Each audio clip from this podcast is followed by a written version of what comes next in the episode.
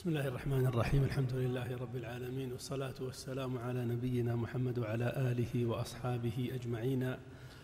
أما بعد فسلام الله عليكم ورحمته وبركاته. حياكم الله وبياكم. في عصر يوم الجمعة الثامن والعشرين من شهر المحرم من سنة ست وثلاثين وأربعمائة وألف من هجرة الحبيب المصطفى عليه الصلاة والسلام. نحن في جامع البواردي نعقد بحمد الله وتوفيقه أول مجلس من مجالس شرح الآج الرومية لابن آج الروم عليه رحمة الله. يسرني في البداية يا إخوان أن أشكر مجمع البواردي الخيري على هذه الدعوة الكريمة. أشكر لهم تنظيمهم هذا الدرس وأسأل الله جل جلاله وتقدست أسماؤه أن يجعل هذا الدرس درسا نافعا مفيدا مباركا مفهوما. إنه على كل شيء قدير. وأسأله عز وجل أن ينفعنا به في الدنيا والآخرة. إنه على كل شيء قدير. أحب أن أقدم بمقدمة سريعة آه، لهذا الدرس آه، أبين فيها أن هذا الدرس في الأصل للمبتدئين. الأجرومية متن وضع للمبتدئين والوقت لا يسمح بأكثر من أن نشرح هذا المتن شرحا للمبتدئين. فسأراعي ذلك ما استطعت لن أتوسع ولن أشوش. والإخوة الذين عندهم أسئلة أو استشكالات لا تناسب المبتدئين يمكن أن يسألوني إياها بعد الدرس فأجيبهم. أما في أثناء الدرس فلن أستقبل أسئلة لا تناسب المبتدئين. هذا الدرس في علم النحو وعلم النحو من علوم العربية وعلوم العربية أهميتها لا تخفى وخاصة على طالب العلوم الشرعية. فأهميتها كبيرة. فلا يمكن أن يكون الطالب طالبا في العلوم الشرعية حتى يأخذ ما يحتاج إليه من علوم العربية عموما ومن النحو خصوصا. ولن أذكر كلام العلماء في أهمية ذلك فهو معلوم مشهور وإنما سأكتفي بأمرين أو سأكتفي بمثالين لعل دلالتهما على أهمية اللغة أقوى من دلالة نقل كلام العلماء في ذلك. فمن أهمية علوم اللغة في العقيدة مثلا أن كثيرا من الانحرافات التي وقعت في العقيدة كان سببها الخطأ في شيء من علوم اللغة. ومن ذلك المسألة المعروفة المشهورة بخلق القرآن. فكان من أكبر أسبابها الفهم الخاطئ اللغوي لبعض أدلة هذه المسألة كقوله عز وجل الله خالق خالق كل شيء. نعم لا شك أن هذه آية في كتاب الله ومحكمة يقول فيها عز وجل الله خالق كل شيء. طيب القرآن شيء أم ليس بشيء؟ لا شك أنه شيء. فاستنتجوا من ذلك أن القرآن داخل في الآية فهو مخلوق. هذا فهمهم. والسبب في ذلك أنهم فهموا الآية على غير فهم العرب. فإن العرب لا تفهم مثل هذا الأسلوب على هذا التعميم. وإنما تربط التعميم الذي فيه بالفعل المذكور فيه.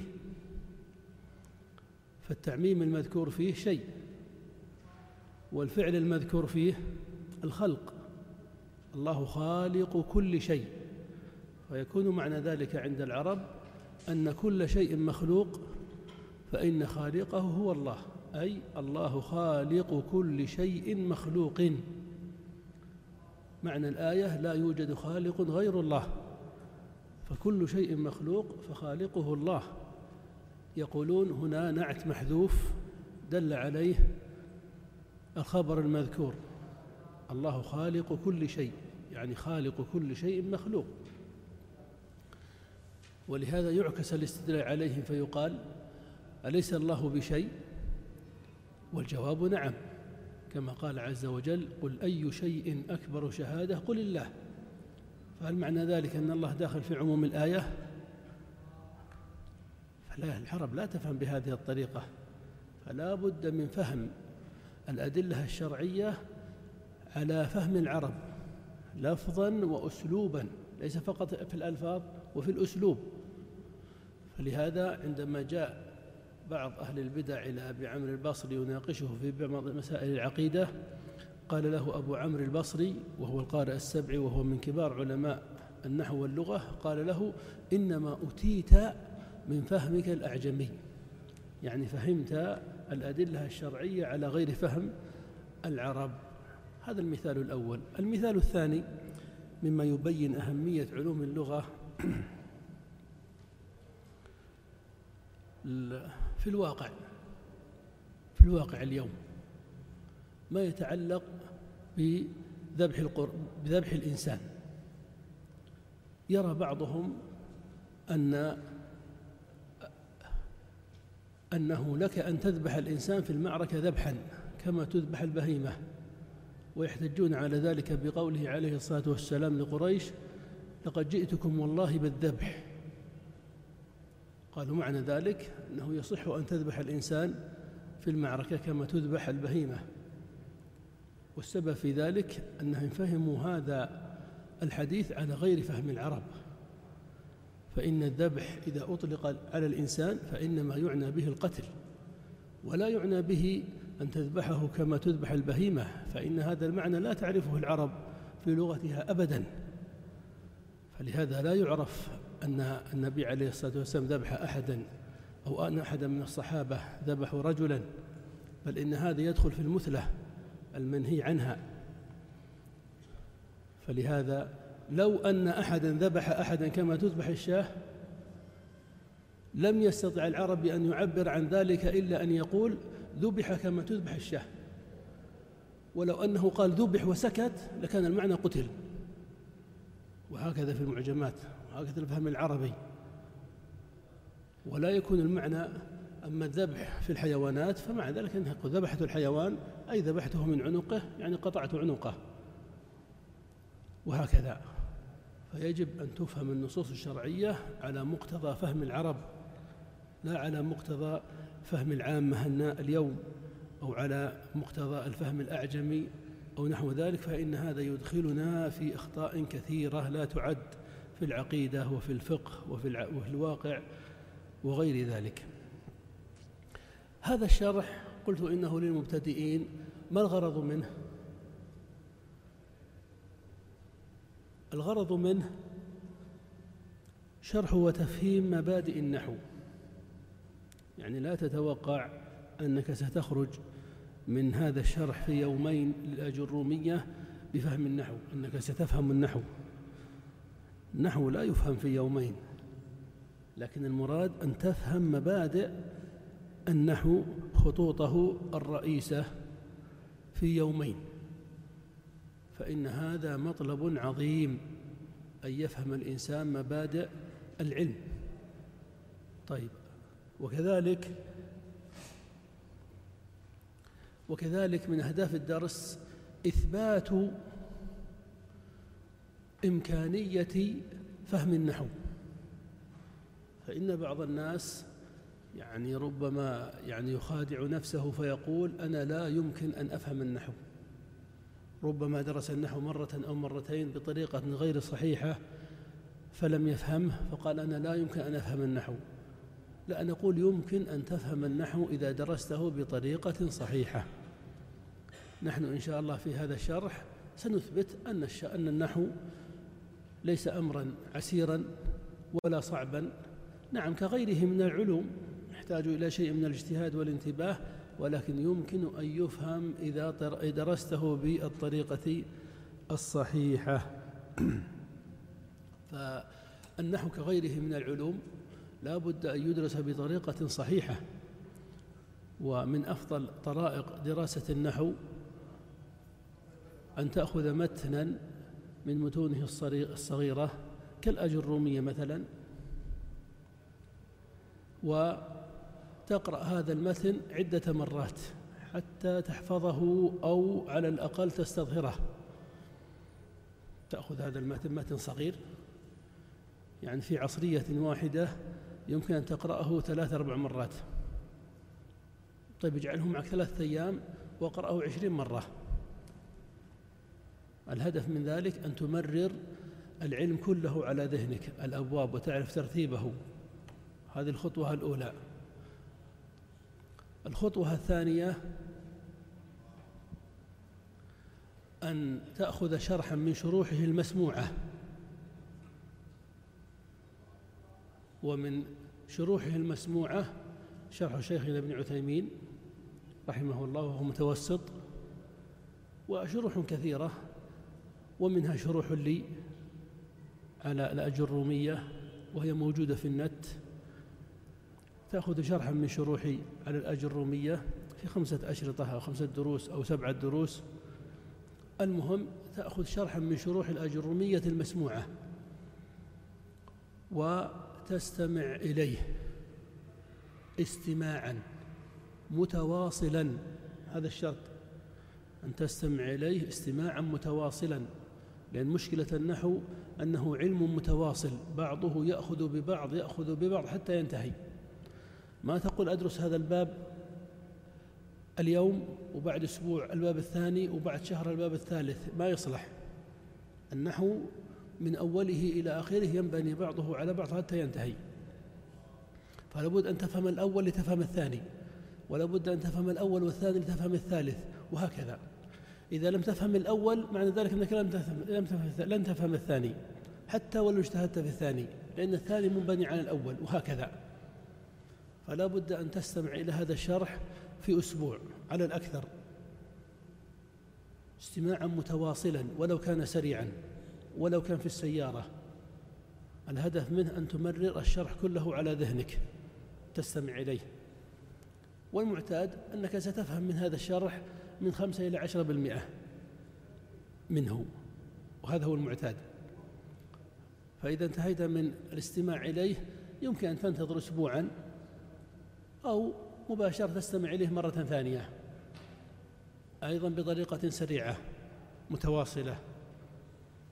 الغرض منه أيضا أن تمرره على ذهنك فذهنك بالنسبة للأمور التي فهمها في المرة الأولى خمسة بالمئة هذه أو عشرة بالمئة لن يتوقف عندها وإنما سينتقل إلى فهم نسبة أخرى. لأن من طبيعة العقل البشري أنه لا يستطيع أن يستوعب كل ما يسمع من المرة الأولى. إلا العباقرة والأذكياء هؤلاء لهم كلام آخر. أما أتكلم عن عامة الناس فعندما تستمع للشيء أقصى الأمور العلمية. فالمعتاد أنك تفهم من خمسة إلى عشرة بالمئة إذا كان استماعا سريعا. فإذا استمعت إليه في المرة الثانية فإن ذهنك في المرة الأولى عندما كان الشيخ يشرح المسألة الأولى وانتهى منها ماذا سيفعل؟ سينتقل للمسألة الثانية. ذهنك ما زال في المسألة الأولى. يحاول أن يفهم وأن يخزن هذه المعلومات. ربما ينتهي الشيخ من المسألة الثانية والثالثة ولم يعد يعني ذهنك وعقلك بكامله معك حتى يصل الشيخ إلى المسألة الثالثة والرابعة. هذا أمر لا شعوري لكن هذا الذي يقع. فإذا استمعت في المرة الثانية فعندما يشرح الشيخ المرة المسألة الأولى وقد فهمتها ثم ينتقل للثانية تنتقل معه مباشرة. فتفهم المسألة الثانية وتنشغل بها عن الثالثة والرابعة. وكل طالب يعني وقدرته.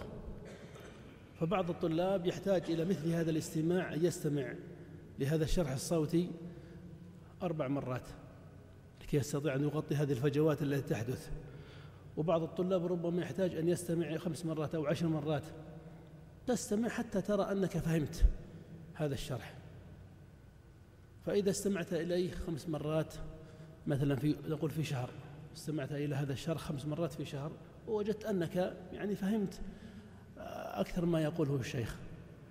حينئذ تنتقل إلى الاستماع استماع آخر. أن تستمع إليه بشكل مركز في مكان هادئ مناسب كذا على بيالة نعناع ومنتبه ومع كتاب وتعلق مع الشيخ مع الشارح بعض الأشياء المهمة تعريف شروط أقسام تكتبها مع الشيخ. يعني استماع مركز بحيث تغطي جميع الفجوات الباقية في فهمك. هذا الاستماع قد يحتاج منك إلى أسبوع أو أسبوعين. كل طالب واجتهاده فإذا انتهيت من هذا الاستماع الأخير تعود إلى استماع أخير إلى استماع أخير تجعل الشيخ عندما يبدأ بشرح المسألة توقف التسجيل وتنظر. هل فهمت ما سيقول الشيخ قبل أن يقوله؟ أراد أن يعرب توقف التسجيل وتعرب ثم تنظر إعرابك صحيح أو غير صحيح. يريد أن يذكر أقساما أو شروطا أو تنبيهات أو نحو ذلك توقفه وتتذكر. فإذا وجدت أنك بالفعل يعني عرفت ما يريد أن يقول الشيخ فمعنى ذلك أنك قد فهمت هذا الشرح فهما جيدا.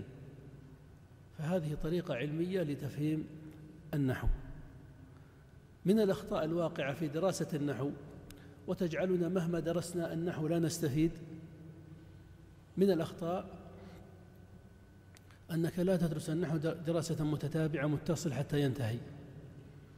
وإنما مثلا تحضر درسا في كل أسبوع يوم أو ساعة. هذا يصلح للمنتهين الكبار الذين انتهوا من مرحلة الفهم وأرادوا أن ينتقل إلى مرحلة التوسع. حينئذ نقول اذهب إلى درس أسبوعي أو نحو ذلك. أما طالب يريد أن يفهم يعني ما زال في مرحلة الفهم. لا مرحلة الفهم تحتاج إلى دراسة متصلة حتى تنتهي من مرحلة الفهم. تفهم النحو شيء يؤكل أو شيء يشرب بعض الناس ما يفهم ما النحو. يفهم النحو فإذا فهمت النحو وانتهيت من مرحلة الفهم تنتقل عاد إلى مرحلة أخرى تحتاج أن تعرف كيف تدرس النحو على يعني طريقة المتوسطين أو الكبار. من الأخطاء في دراسة النحو الانتقال من متن إلى متن أو من شرح إلى شرح وهذا خطأ كبير. أنت الآن لست في محصل مرحلة التحصيل والتجميع ومعرفة خلاف العلماء وماذا قال فلان وماذا قال فلان لكي تنتقل بين الكتب والشروح. أنت في مرحلة فهم النحو. فتتخذ كتابا معينا كالأجرومية لا تتجاوزه حتى تفهم النحو. لا يهمك رأي الأجرومي أو رأي فلان أو رأي فلان. أن تريد النحو فقط. وتقف عند شرح واحد. اتخذت هذا الشرح خلاص تقف عنده لا تتجاوزه. استمع إليه نفسه خمس مرات أو سبع مرات أو عشر مرات حتى تفهم النحو. فلهذا قال الحكماء لأن أقرأ كتابا واحدا خير لي من أن أقرأ كتابين. ولأن أقرأ كتابا واحدا آسف لأن أقرأ كتابا واحدا مرتين خير لي من أن أقرأ كتابين. ولأن أقرأ كتابا واحدا ثلاث مرات خير لي من أن أقرأ ثلاث كتب. نعم تقرأ كتابا واحدا نحويا ثلاث مرات أفضل من أن تقرأ ثلاث كتب في النحو مختلفة. لأنك إذا قرأت الأجرومية فهمت منها عشرة بالمئة ثم قرأت كتابا آخر في النحو ستفهم العشرة بالمئة نفسها التي فهمتها في الكتاب الأول. لأن الكتاب الآخر له طريقة مختلفة في التأليف وله اصطلاحات وله طريقة مختلفة في الترتيب فستنشغل بها ولن تتجاوز عشرة بالمئة. هذا الذي يجعل كثير من الطلاب يدرس يدرس يدرس وما زال في عشرة بالمئة من النحو. لكن تأخذ كتابا واحدا وشرحا واحدا وتبقى عليهما وتكرر وتكرر وتكرر فإن التكرار يفهم الشطار. نعم صحيح. لا بد أن تكرر العلم حتى تنتهي من مرحلة, التح... من مرحلة الفهم. فهذه من أهم الأخطاء التي يقع فيها الطلاب. أنا قدمت الكلام على طريقة دراسة النحو لأنه السؤال المكرور الذي أعلم أنه سيأتي. كيف ندرس النحو؟ فلهذا قدمت الكلام على طريقة دراسة النحو وقد أرشدت إليها كثيرا من الطلاب فذكروا ولله الحمد أنهم استفادوا من هذه الطريقة وتخلصوا من عقدة اسمها النحو. بعد ذلك نستعين بالله جل جلاله ونبدأ بالكلام على شرح متن الآج الرومية. متن الآج الرومية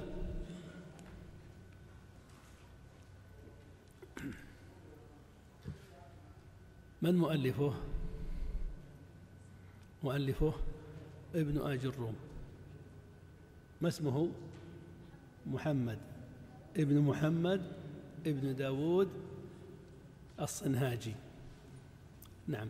من علماء المغرب من علماء البربر ونعلم أن العربية من علوم الشريعة فلهذا خدمها المسلمون جميعا عربهم وعجمهم. ولد رحمه الله في فاس في المغرب في السنة التي توفي فيها ابن مالك. ابن مالك صاحب الألفية سنة اثنتين وسبعين وستمائة وتوفي في فاس سنة ثلاث وعشرين وسبعمائة. فيكون رحمه الله من علماء القرنين السابع والثامن. هذا ابن أجروم أما المتن فهو المقدمة الآج الرومية ويعرف اختصارا بالآج الرومية. قسمه ابن آج الروم رحمه الله تعالى. طيب نقف حتى ينتهي التوزيع.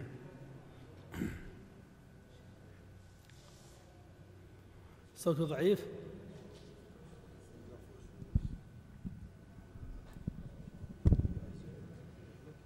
لا بأس. لا لا. انتهى التوزيع. طيب. ما أعطيتموني نسخة طيب قلنا الآج الرومية قسمها ابن آج الروم رحمه الله. ذكرى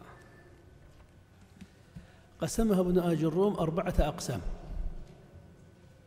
القسم الأول في الكلام والكلمة. القسم الثاني في الإعراب. في الإعراب. القسم الثالث في الأفعال رفعا ونصبا وجزما. القسم الرابع في الأسماء رفعا ونصبا وخفضا.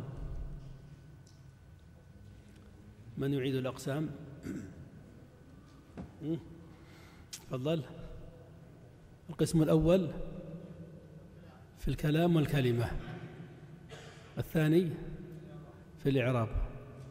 الثالث في الأسماء في الأفعال رفعا ونصبا وجزما والرابع في الأسماء رفعا ونصبا وخفضا. السؤال لماذا لم يذكر الحروف؟ جعل قسما للأفعال وقسما للأسماء. لماذا لم يجعل قسما للحروف؟ سنعرف ذلك عندما نتكلم على الإعراب. إن شاء الله. نستعين بالله. وندخل إلى الآج الرومية قلنا القسم الأول في الآج الرومية جعله ابن آج الروم للكلمة والكلام. الصوت الآن واضح يا أخوان؟ طيب القسم الأول جعله للكلام والكلمة.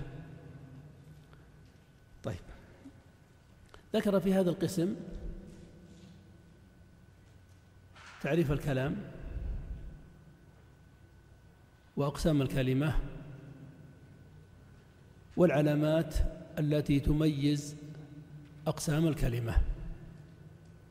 ذكر تعريف الكلام وأقسام الكلمة والعلامات المميزة لكل نوع من أنواع الكلمة. بدأ بتعريف الكلام فقال الكلام هو اللفظ المركب المفيد بالوضع. هذا تعريف الكلام.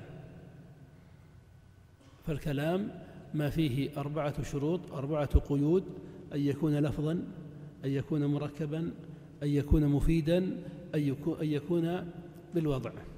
أن يكون لفظا أي صوت من الفم بحروف. هذا اللفظ يعني ملفوظ. مركبا يعني أكثر من كلمة. مفيدا يعني له فائدة تامة. المفيد ليس معناه له معنى لأن المعنى قد يكون معنى ناقصا وقد يكون معنى تاما. نريد المعنى التام وهو المعنى الذي يمكن أن تقف عليه. خلاص معنى اكتمل تقف عليه. هذا المعنى التام. لو قلنا مثلا محمد تفهم شيئا أو لا تفهم شيئا؟ ألا تفهم أنه إنسان؟ ألا تفهم أنه ذكر؟ تفهم شيئا. لكن فهم ناقص معنى ناقص. طيب ما باله محمد؟ ما فهمنا ماذا ما باله.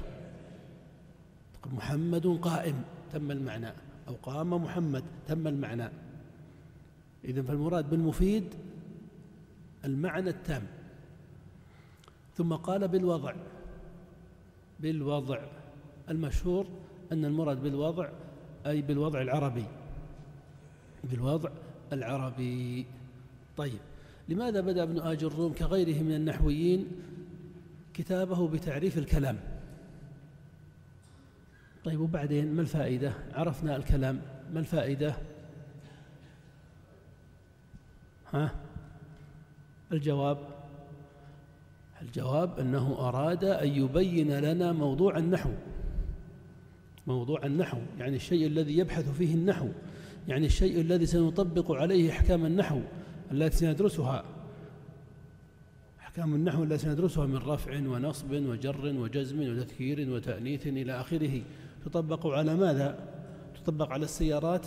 لا تطبق على العمارات؟ لا تطبق على الكلام الإنجليزي؟ لا تطبق على ماذا؟ لا تطبق إلا على ما يسميه النحويون الكلام وهو أن يكون لفظا من الفم مركبا أكثر من كلمة مفيدا له فائدة كاملة عربيا. هذا معنى بالوضع. فهذا هو تعريف الكلام عند النحويين. فلهذا ستجد أن الكلام له تعريفات أخرى عند اللغويين مثلا. الكلام عند أهل اللغة كل ما أفاد كل ما يفيد سمي كلاما. حتى التصفيق أو كل هذا يسمى كلام لأنه يفيد. لكنه لا يسمى عند النحويين كلاما. المسألة الثانية في هذا الباب أقسام الكلمة. أقسام الكلمة. الكلام عرفناه وعرفناه. طيب الكلام مما يتكون؟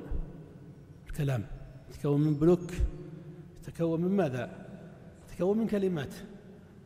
طيب الكلمات ننظر فيها. نظر النحويون فيها. في كلام الله عز وجل في كلام العرب شعرا ونثرا في كلام النبي عليه الصلاة والسلام فوجدوا أن الكلمات لا تخرج عن ثلاثة أنواع. أنواع الكلمة أو أقسام الكلمة. قال فيها ابن أجر الروم وأقسامه ثلاثة اسم وفعل وحرف جاء لمعنى. إذن فالكلمة لها ثلاث أنواع. إما أن تكون اسما أو فعلا أو حرفا جاء لمعنى. تقسيم الكلمة إلى اسم وفعل وحرف معنى نسميه الضرورة الأولى في النحو. هذه الضرورة الأولى في النحو. عندما نقول ضرورة معنى ذلك أنه أمر لا بد أن تقوم به في ذهنك قبل أي عملية نحوية حتى ولم ولو لم يطلب منك. هذا أمر لابد أن تقوم به دائما قبل أي عملية نحوية. حكم إعراب قبل أي عملية نحوية لابد في ذهنك أن تحدد نوع الكلمة اسم أم فعل أم حرف. لأن الأسماء لها أحكام ولها طريقة إعراب تختلف. فلا بد أن تحدد هذه الضرورة الأولى. ولأنها ضرورة لا بد أن تعتني بها وأن تتقنها جيدا. كل كلمة في اللغة العربية لا بد أن تعرف هل هي اسم أم فعل أم حرف معنى. التفريق بينها سهل وواضح أم صعب؟ الأغلب أن الفرق بين الأسماء والأفعال والحروف يعني واضح لكن هناك كلمات قد يغمض نوعها على بعض الطلاب. فإذا قلنا مثلا محمد أو قلنا قلم أو قلنا أرض هذا واضح أنها أسماء. ولو قلنا جلس أو يجلس أو اجلس هذا واضح أنها أفعال. لو قلنا مثلا من أو في أو اللام في قولك الكتاب لزيد واضح أنها حروف. لكن هناك كلمات قد يغمض نوعها على بعض الطلاب وهذه الكلمات هي التي تسبب ضعفا في النحو. مثلا لو قلت لكم مثلا جالس. جالس. اسم أم فعل أم حرف؟ اسم. اسم أو فعل فقط. ما أقول تقول اسم أو تقول فعل. ما فيها اسم فعل فقط ما في خيار ثالث. اسم أم فعل. آه. طيب لو قلنا جلوس. اسم أم فعل. طبعا بعض بعض العارفين ربما يجيب لكن أنا اهتمامي بالمبتدئين الساكتين. هذا الساكت معنى ذلك أنه يعني على الأقل غير متأكد من الجواب. هذه ضرورة. لا بد أن تكون متأكدا مئة بالمئة من الجواب. ما الشك الضرورات لا يجوز, لا يجوز فيها الشك ولا التردد. لو قلنا صح اسم أم فعل ها؟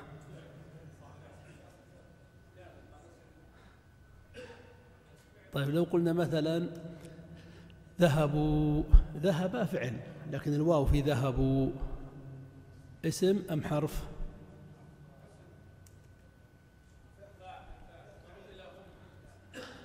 الواو في ذهبوا اسم أم حرف؟ هذه الكلمات التي أقول يجب أن نعرف نوعها لأن في الإعراب يقول الأسماء تعرب هكذا والأفعال تعرب هكذا والحروف تعرب هكذا. طيب أنت الآن ما تعرف هي اسم أو فعل أو حرف كيف ستعرب؟ الاسم له أحكام والفعل له أحكام والحرف له أحكام. طيب كيف ستصدر هذا الحكم وأنت ما تعرف هذه الكلمة أسماء أم أفعال أم حروف؟ فلا بد من التمييز الجيد لا ليس الجيد التمييز المتقن بين الأسماء والأفعال والحروف. وكل كلمات التي ذكرتها قبل قليل أسماء. كلها أسماء. فجالس اسم وجلوس اسم وصح اسم والواو اسم. طيب كيف نعرف نتأكد من هذه الأمور؟ هذه المسألة الثالثة. المسألة الثالثة عندنا العلامات المميزة التي تميز كل قسم من أقسام الكلمة. يعني تميز الاسم عن أخويه الفعل والحرف. وتميز الفعل عن أخويه وتميز الحرف عن أخويه. وهناك طرق كثيرة للتمييز بين الأسماء والأفعال والحروف. الأجرمية اكتفت بطريقة واحدة وهي التمييز بينها بالضوابط اللفظية. قال فيها ابن أجرم رحمه الله فالاسم يعرف بالخفض والتنوين ودخول الألف واللام وحروف الخفض.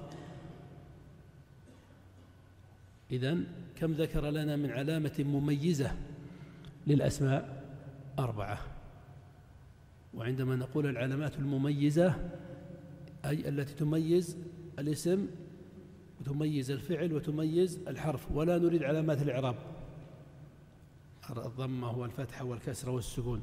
هذه تسمى علامات الإعراب. لا نريد العلامة المميزة. يعني تميز هذه الكلمة هل هي اسم أم فعل أم حرف. بدأ بالاسم فقال فالاسم يعرف بالخفض.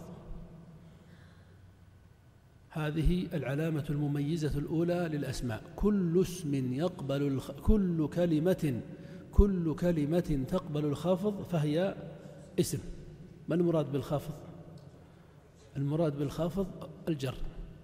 هذا مصطلح نحوي الجر الخفض بمعنى واحد. والخافض المراد به أن الكلمة يمكن أن تدخل قبلها حرف جر وتضع في آخرها كسرة. هذا هو الخفض الجر. الخافض الجر يعني أي كلمة يمكن أن تجعل قبلها حرف جر وتجعل على آخرها كسرة فقد قبلت الخفض الجر. فلو قلنا محمد نقول سلمت على محمد قبلت الخفض. طيب نظرت إلى جالس. ها قبل. إلى جالس قبل. عجبت من جلوس. قبل. فهذه العلامة المميزة الأولى. والعلامة المميزة الثانية للاسم قال والتنوين. التنوين معروف وهو الذي يرمز له في الإملاء بضمتين وفتحتين وكسرتين. إذن كل كلمة تقبل التنوين ضمتين أو فتحتين أو كسرتين فهي اسم.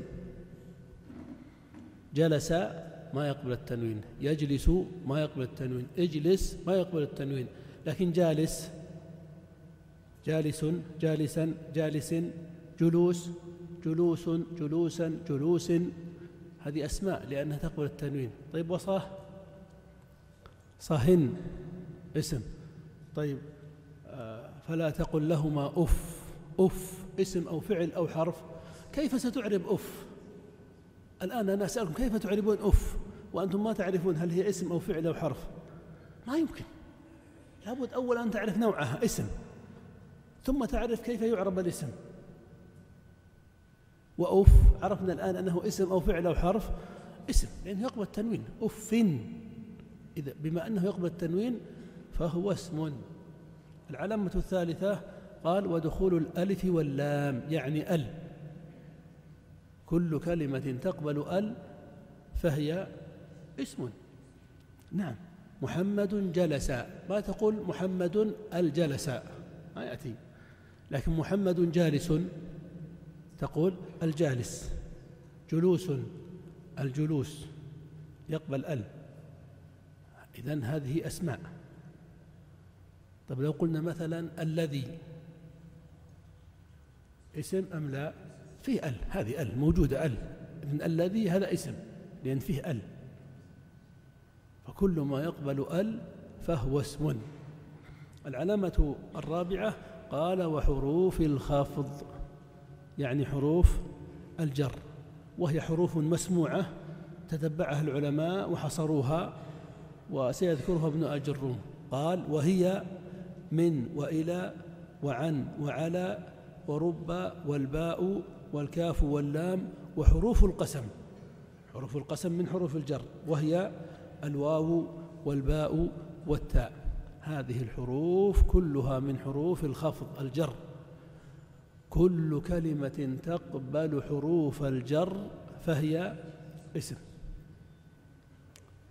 تقول سلمت على محمد سلمت على جالس اسم. طيب لو قلت سلمت عليك الكاف اسم أم لا؟ اسم. لأنها قبلت حرف الجر. وسلمت عليه وسلمت عليهم هذه كلها أسماء لأنها تقبل حروف الجر. إذا سلمت عليك وعليه وعليها وعليهم. هذه كلها أسماء لأنها قبلت حروف الجر. هذه ماذا نسميها؟ الكاف والواو. هذه ضمائر. هذه ضمائر. تسمى ضمائر متصلة. الضمائر المتصلة تقبل حروف الجر أو لا تقبل؟ بعضها قبل حروف الجر. سلمت عليك وعليه وعليها. إذن كل الضمائر أسماء. هذه قاعدة عقلية. إذا كان عندك جنس بعضه يقبل هذه العلامة إذن الحكم يشمل كل الجنس. كل الضمائر أسماء. كل الضمائر أسماء. لأن بعضها يقبل حروف الجر كما رأينا. طيب الآن انتهى من الكلام على على علامات على العلامات المميزة للاسم. ضبطنا الأسماء ميزنا الأسماء بالضابط اللفظي. في أيضا طرق أخرى لتمييز الأسماء. ما ذكر ابن أجروم كالتعريف؟ وهناك طريقة أيضا أخرى مفيدة وهي أن تعرف أهم أنواع الأسماء. تعرف أهم أنواع الأسماء. فإذا جاءك هذا النوع تعرف أنه اسم. ذكرونا يا إخوان بأهم أنواع الأسماء. تذكرون الضمائر. الضمائر المتصلة والمنفصلة. كل الضمائر أسماء انتهينا. خلاص. ما في داعي أن تطبق أنت العلامات. بما أنك عرفت أن الضمائر أسماء خلاص انتهت المشكلة. ضمائر متصلة مثل واو الجماعة ذهبوا مثل المتكلم ذهبت مثل كاف المخاطب أحبك أو ضمائر منفصلة مثل أنا وأنت وهو وإياك. كل الضمائر أسماء طيب فيما بعد سنستفيد من هذه المعلومة عندما نتحدث في الإعراب كيفية الإعراب. لكن الآن نريد فقط أن نميز النوع هل هو اسم أم فعل أم حرف. ومن أنواع الأسماء غير الضمائر أسماء الإشارة. هذا وهذه وهذان وهاتان وهؤلاء. ومن الأسماء ومن الأسماء الأسماء الموصولة. الذي والتي واللذان واللتان والذين واللائي واللواتي واللائي. ومن الأسماء ها؟ الأسماء الأسماء الخمسة. أخوك وأبوك وحموك وأفوك وذمل ومن الأسماء المصادر وهو التصريف الثالث للفعل. ضرب يضرب ضربا. ضرب اسم وأكل وشرب وجلوس وقيام هذه أسماء. ومن الأسماء أسماء الفاعل التي على وزن فاعل مثل قائم وجالس ونائم وشارب وضارب وهارب إلى آخره. هذه كلها أسماء. ومن الأسماء أسماء الاستفهام. كل أدوات الاستفهام أسماء إلا هل والهمزة حرفان. لابد أن تميز ذلك.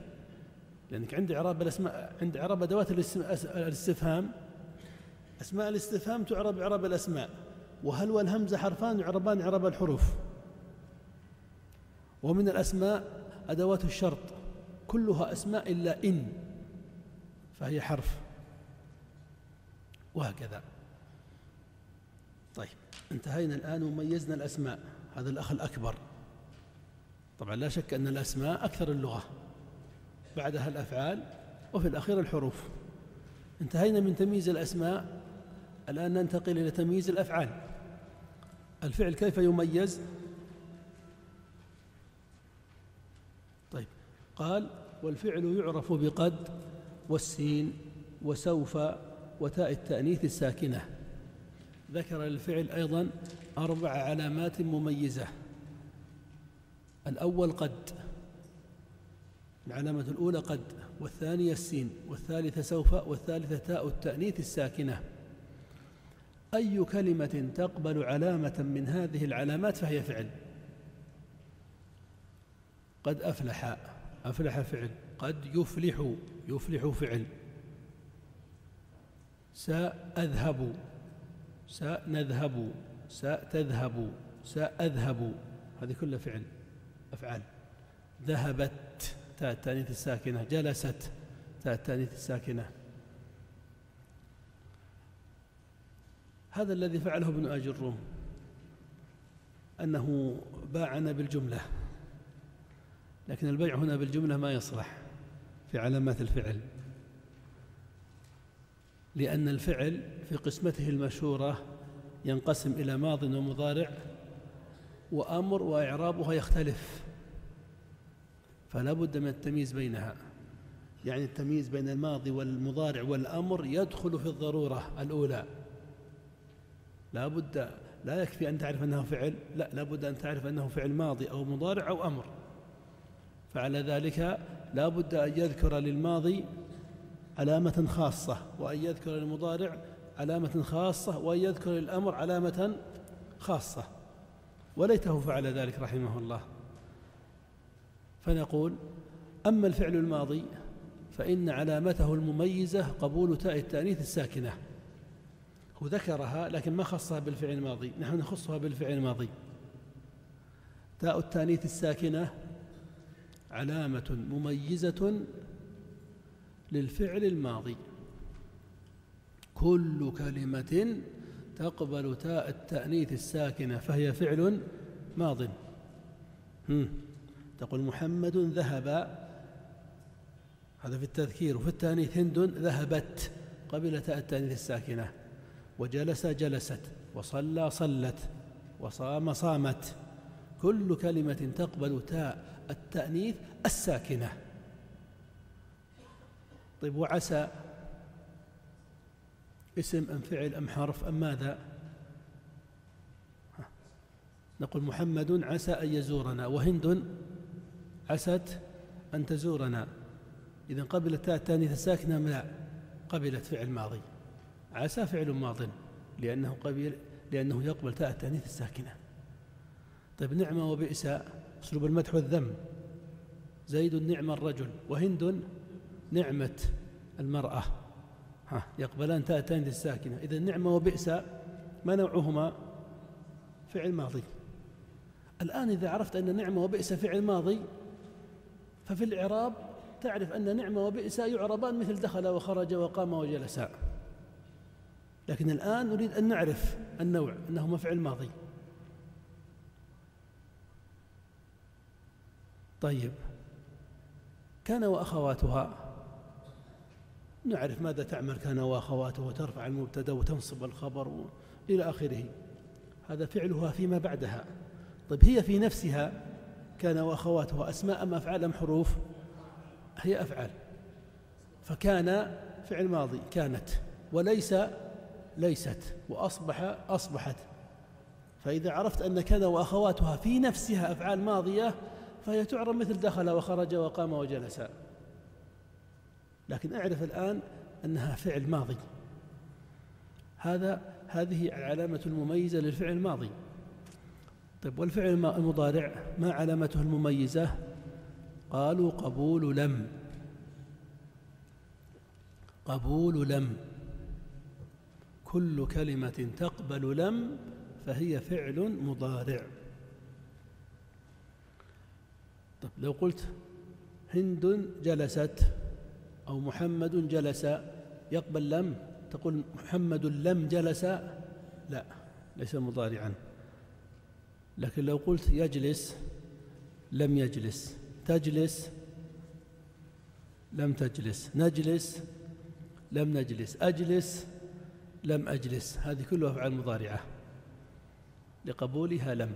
اجلس لم اجلس. ما يأتي. ليس مضارعا. إذا فالمضارع علامته المميزة قبول لم. طيب بقي الأمر فعل الأمر. ما العلامة المميزة التي تميز الأمر عن أخويه؟ الماضي والمضارع. وعن عميه. الاسم والحرف. كيف نميز الفعل فعل الأمر؟ علامته المميزة قبول ياء المخاطبة مع الدلالة على الطلب. قبول ياء المخاطبة مع دلالته على الطلب. فعل الأمر كيف يتميز؟ يتميز بعلامة مركبة من شيئين أن يقبل ياء المخاطبة وفي الوقت نفسه يدل على الطلب. فتقول في اجلس اجلسي. إذا خاطبت مذكرا اجلس. طيب والمخاطبة؟ اجلسي. قبل ياء المخاطبة. اجلسي. وقولك اجلسي يدل على الطلب أو لا يدل؟ يدل. تطلب الجلوس. اجلسي. وقومي وصومي واذهبي واستمعي. هذه أفعال أمر. طيب لو قلت لمحمد يا محمد صح معناه اسكت. يا محمد صح ويا هند. ماذا تقول لها؟ يا محمد صح ويا هند. صح يا محمد صح طيب وعند المخاطبة تخاطب أنثى. تقول يا هند صح قبل ياء المخاطبة. ها إذا تخاطب أنثى هل تأتي بياء المخاطبة؟ في صح؟ لا صح ما يقبل ياء المخاطبة. إذن هل هو فعل أمر؟ ليس فعل أمر لأنه لا يقبل ياء المخاطبة. وإن دل على الطلب لأن فعل الأمر لابد أن يقبل ياء المخاطبة يدل على الطلب معا. لا صح هذا اسم لأنه يقبل التنوين تقول صح وتقول صحن اسم اسم يعني من حيث عن الحجم الشكل الخارجي. كلمة اسم يعني كيف تعربها كيف تعاملها معاملة الأسماء. أما دلالتها فشيء آخر. طيب لو قلنا مثلا أنت تذهبين يا هند إلى المدرسة مبكرة. تذهبين تذهبين. الفعل قبل المخاطبة؟ ها؟ تذهبين هذه المخاطبة موجودة. لكن تذهبين ما يدل على الطلب. ليس ليس أمرا. هذا مضارع. أنت لم تذهبي. يقبل لم. هذا مضارع. والأمر ما قبل ياء المخاطبة وفي الوقت نفسه دل على الطلب مثل اذهبي. بذلك نكون قد ميزنا تمييزا واضحا من دون لبس بين كل الكلمات في اللغة العربية.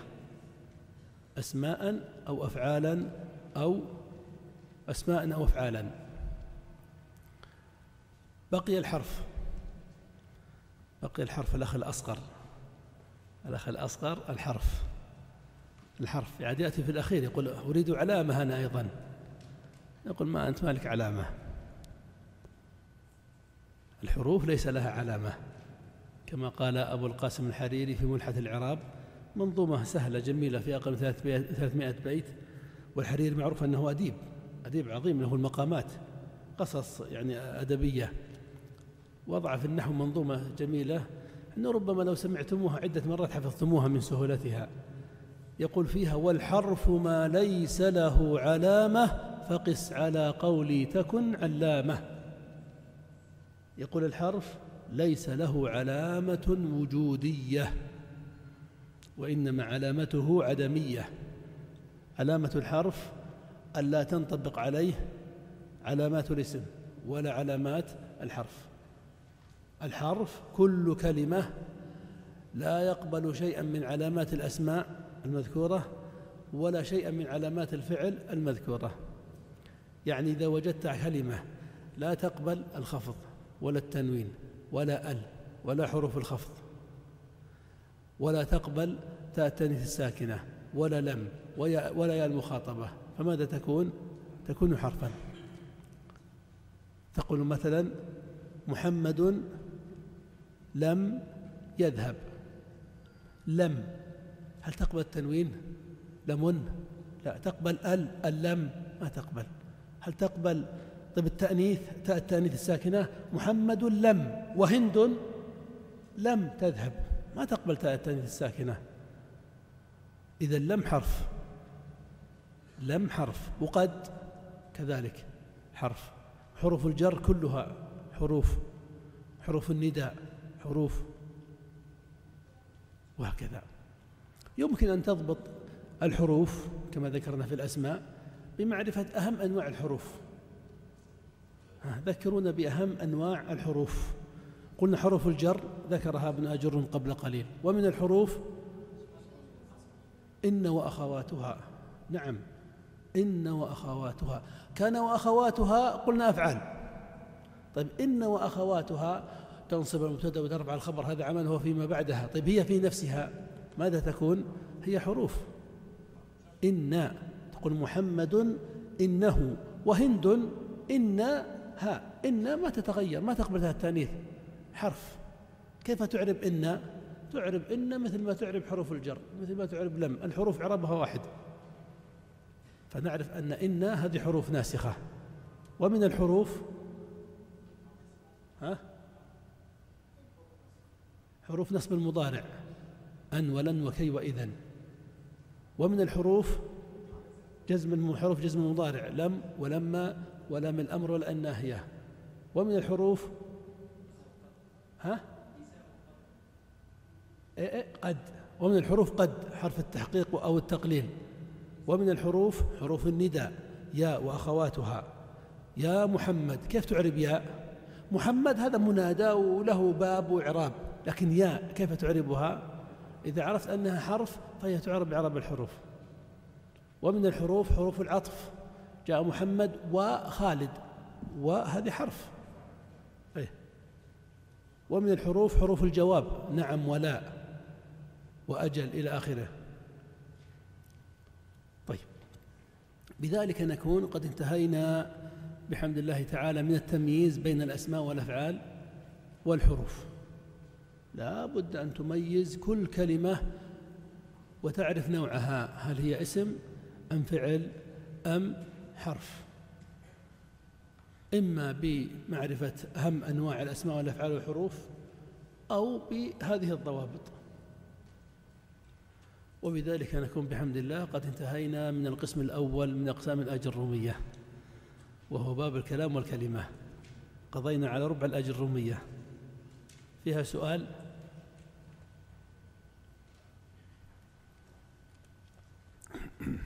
في سؤال يا تفضل.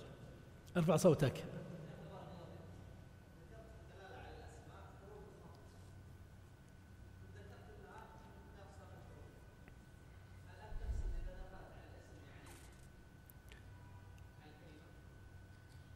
حروف الخفض يعني كان كان يكفي لابن اجروم في هذا المتن الموضوع للمبتدئين أن يكتفي بحروف الخفض عن ذكر الخفض. لو لم يذكر الخفض لكان دخول حروف الخفض كافيا في تمييز الاسم.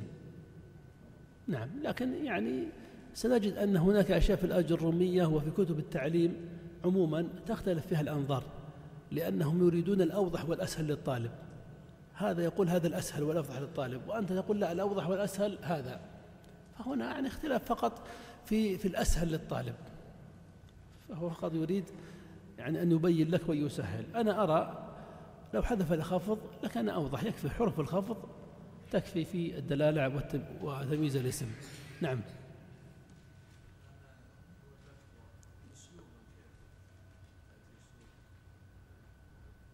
ما فهمت السؤال؟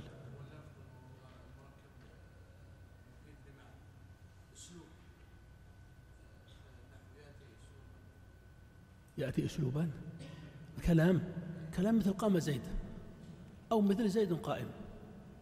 هذا الكلام.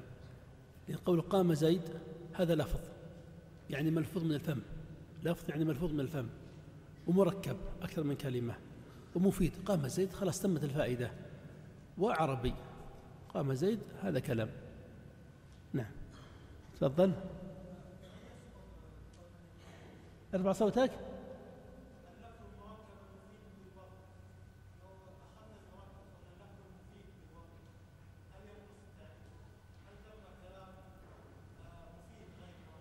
نعم.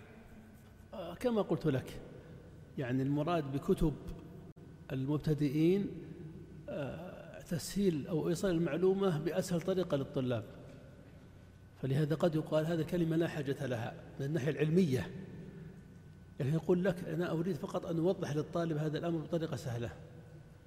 فأقول أنه مركب يعني لابد أن يعرف أن الكلام كلمتان فأكثر. نعم الكلام لابد أن يكون كلمتان فأكثر. لكن لو حذف المركب ما له داعي. لأن الإفادة لا تكون إلا بجملة والجملة لا تكون إلا كلمة فأكثر هذا كلام علمي. الطالب فقط يريد أن يعرف أن الكلام لا بد يكون كلمتان فأكثر وأن يفيد. نعم. طيب نكتفي بهذه الأسئلة لننتقل معا إلى القسم الثاني من أقسام الآج الرومية وهو ها قسم الإعراب. باب الإعراب أهم أبواب النحو على الإطلاق. هذا الباب هذا القسم أهم أبواب النحو. لماذا؟ لأن فيه أكثر الأصول. العلم كغيره من العلوم فيه أصول وفيه فروع. من أتقن الأصول صار قادرا على فهم هذه الفروع مهما كثرت وإعادتها, وإعادتها إلى أصلها. والذي لا يفهم الأصول على قلتها لا يستطيع أن يتقن العلم ولو حفظ النحو حفظا. لا بد من الاهتمام بهذه الأصول. وقد ذكرنا من قبل في الباب السابق الأصل الأول وهو انقسام الكلمة إلى اسم وفعل وحرف. في هذا القسم في هذا الباب باب الإعراب سنذكر عدة أصول مهمة جدا لا بد من إتقانها لكي تكون قادرا بعد ذلك على إتقان وفهم ما يشرح لك في النحو. يعني كل النحو كل فروع النحو فروع النحو يعني إعراب الفعل رفعا ونصبا وجزما وإعراب الاسم رفعا ونصبا وخفضا. كل ما يتعلق بذلك هذه فروع وتفصيلات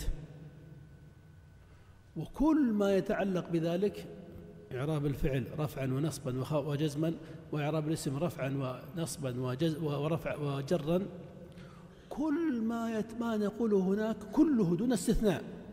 كله سيعتمد اعتمادا كاملا على ما نقوله في باب الإعراب. يعني كل ما نقوله في باب الإعراب لا بد أن تطبقه على كل باب من الأبواب القادمة. باب الفاعل لا بد أن تطبق كل ما يقال في باب الإعراب على باب الفاعل. وعلى باب المفعول به وعلى المبتدأ والخبر وكان واخواتها والحال والتمييز والبدء إلى آخره. والذي يحدث أن النحوي عندما يشرح باب الإعراب ثم يأتي إلى باب الفاعل سيشرح لك في باب الفاعل المعلومات الجديدة في باب الفاعل فقط. طيب والمعلومات التي شرحت في باب الإعراب لن يعيدها لك في باب الفاعل. فلهذا لا تستطيع أن تفهم باب الفاعل. لأن باب الفاعل لو قلنا أنه مثلا باب الفاعل مئة بالمئة ثمانين بالمئة هي تطبيقات لباب الإعراب عشرين بالمئة هي المعلومات الجديدة في باب الفاعل. في باب الفاعل سيذكر لك عشرين بالمئة فقط هذه المعلومات الجديدة تعريف الفاعل أقسام الفاعل أحكام الفاعل تقديما وتأخيرا فقط لكن تطبيقات الفاعل طيب إذا كان الفاعل معربا كيف تعربه؟ إذا كان الفاعل مبنيا كيف تعربه؟ طيب إذا كان الفاعل جمع مذكر سالم جمع أنس سالم مثنى هذه كلها تقع في الفاعل لكن لن تذكر في باب الفاعل. هذه كلها ذكرت في باب الإعراب لابد أن تطبقها على الفاعل. لو كان الفاعل مبنيا كيف يعرب؟ معربا كيف يعرب؟ مجمعا إلى آخره. فلهذا لا بد من الانتباه وإتقان هذا الباب. باب الإعراب. وفي أوله يقول ابن أجر رحمه الله الإعراب هو تغيير أواخر الكلم لاختلاف العوامل الداخلة عليها لفظا أو تقديرا.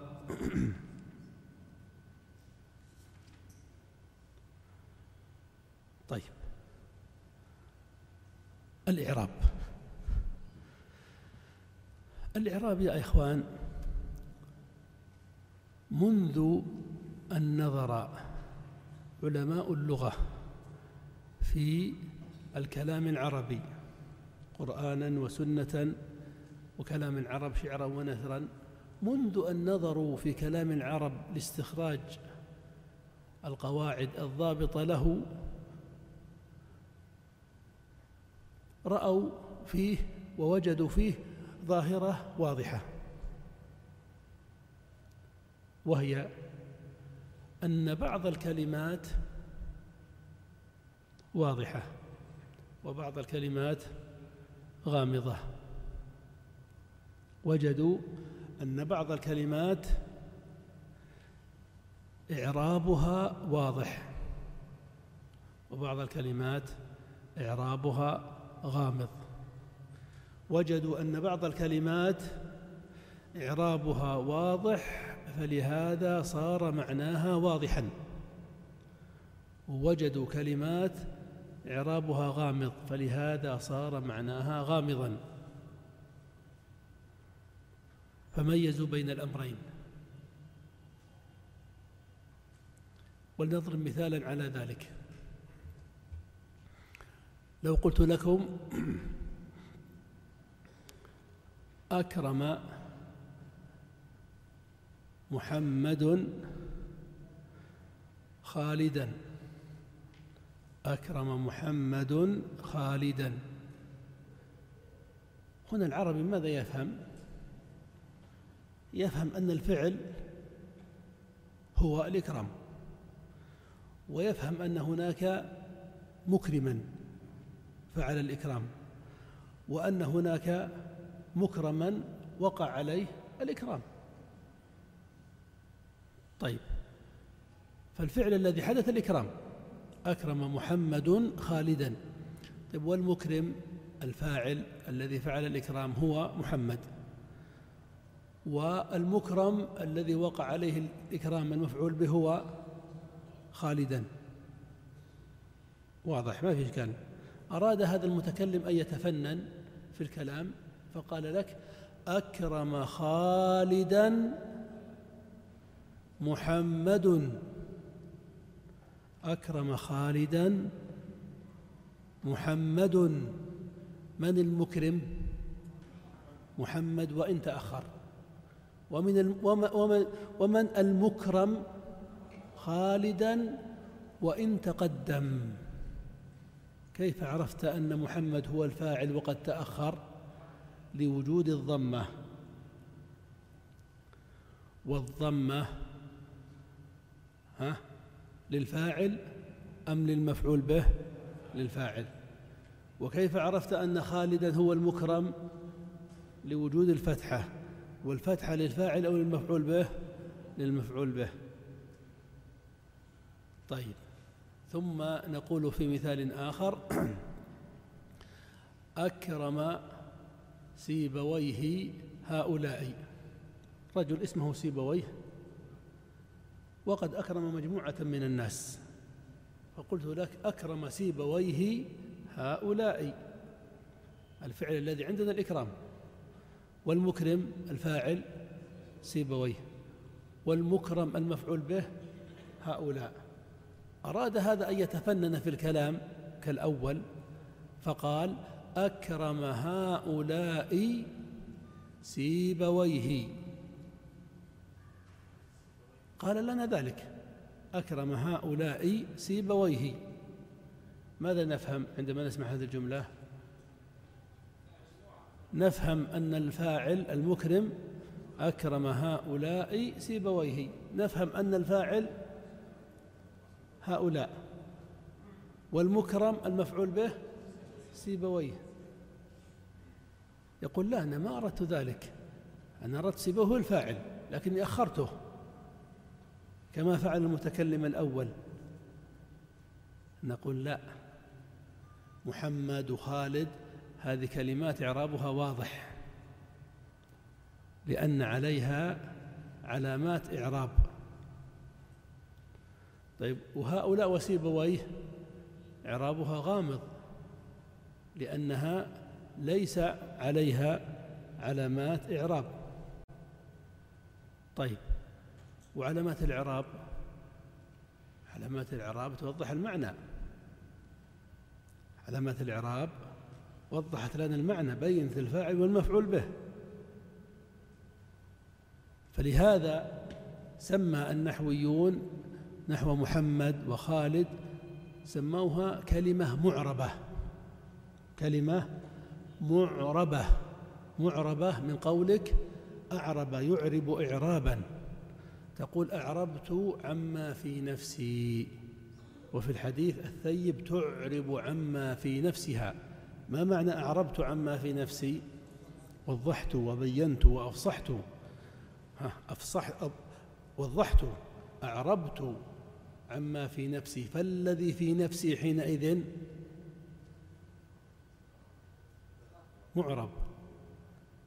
إذا أعربته وضحته فيكون الذي في نفسي معرب. ما معنى معرب؟ يعني واضح وبين. إذا ما معنى قولهم معرب؟ يعني واضح. الكلمة إما معربة. ما معنى معربة؟ واضحة. ما الواضح فيها؟ إعرابها. إعرابها. لماذا كان إعرابها واضحا؟ لأن على آخرها علامة إعراب. أما نحو سيبويه وهؤلاء يقول لا هذه ليست كلمات معربة ليست كلمات واضحة واضحة الإعراب. إعرابها واضح أم غامض؟ غير واضح غير واضح. لماذا؟ لأن ليس على آخره علامة إعراب ليس لها علامة إعراب. فما ما نسميها كلمات واضحة ما نسميها كلمات معربة سموها كلمات مبنية. لماذا سموه كلمات مبنية كلمة مبني؟ قالوا لأن العرب لغتهم هم أهل اللغة. انتقوا كلمات معينة من كلامهم هذه الكلمة علي وبنوها على الفتحة. وهذه الكلمة بنوها على الضمة وهذه الكلمة بنوها على الكسرة.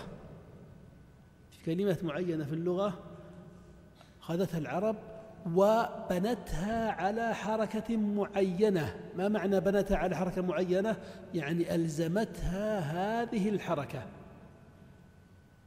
بحيث لا تتغير كالجدار المبني. هذا هو اليوم. طيب بالأمس كما هو وغدا كما هو وقبل خمسة أيام كما هو. المبني لا يتغير في الليل في النهار في الظلام في الضوء ما يتغير. الكلمة المعربة تلزم حالة واحدة لا تتغير. فاعل ما تتغير. مفعول به ما تتغير. مبتدأ ما تتغير. اسم كان ما تتغير. فكان من الحق والعدل أن نميز بين الكلمات المعربة الواضحة والكلمات المبنية. وهذا الذي فعله النحويون. الكلمات المعربة على ذلك نفهم أن الكلمات المعربة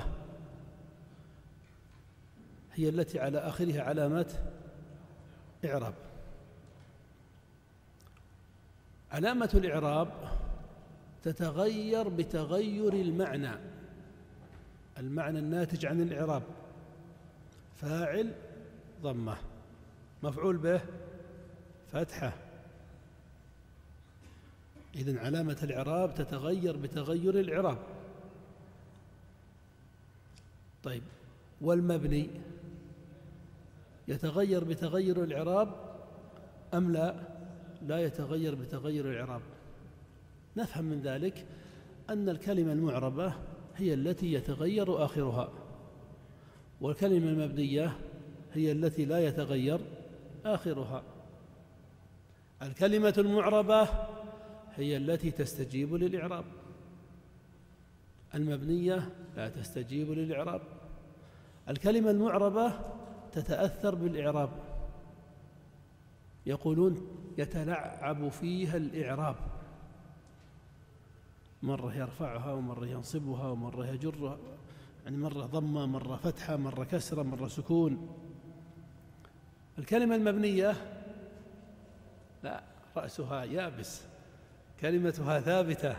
ما فيه مبني على الكسر فاعل أو مفعول به. مبني على الفتح وهكذا.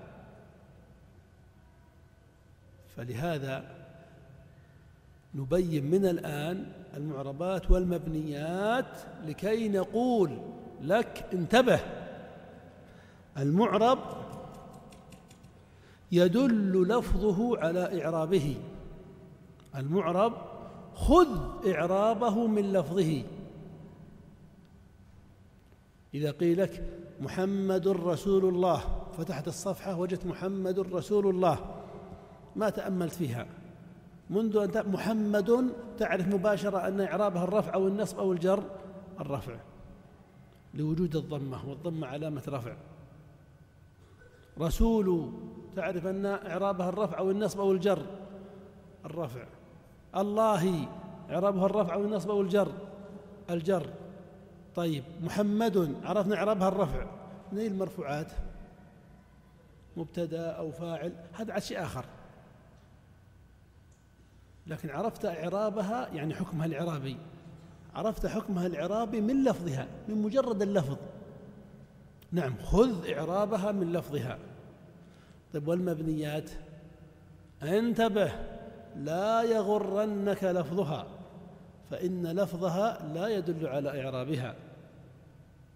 انتبه. آه. لو قيل لك جاء هؤلاء آه. ما الحكم الإعرابي لهؤلاء؟ الرفع والنصب والجر. جاء هؤلاء. الذي ما يعرف الفرق بين المعرب والمبني ماذا سيقول؟ آه سيقول هؤلاء الجر. الجر. الجر. وقد تجد من طلاب يعرف اسم مجرور وعلامة جره الكسرة. يا بني خطأ. يقول هؤلاء.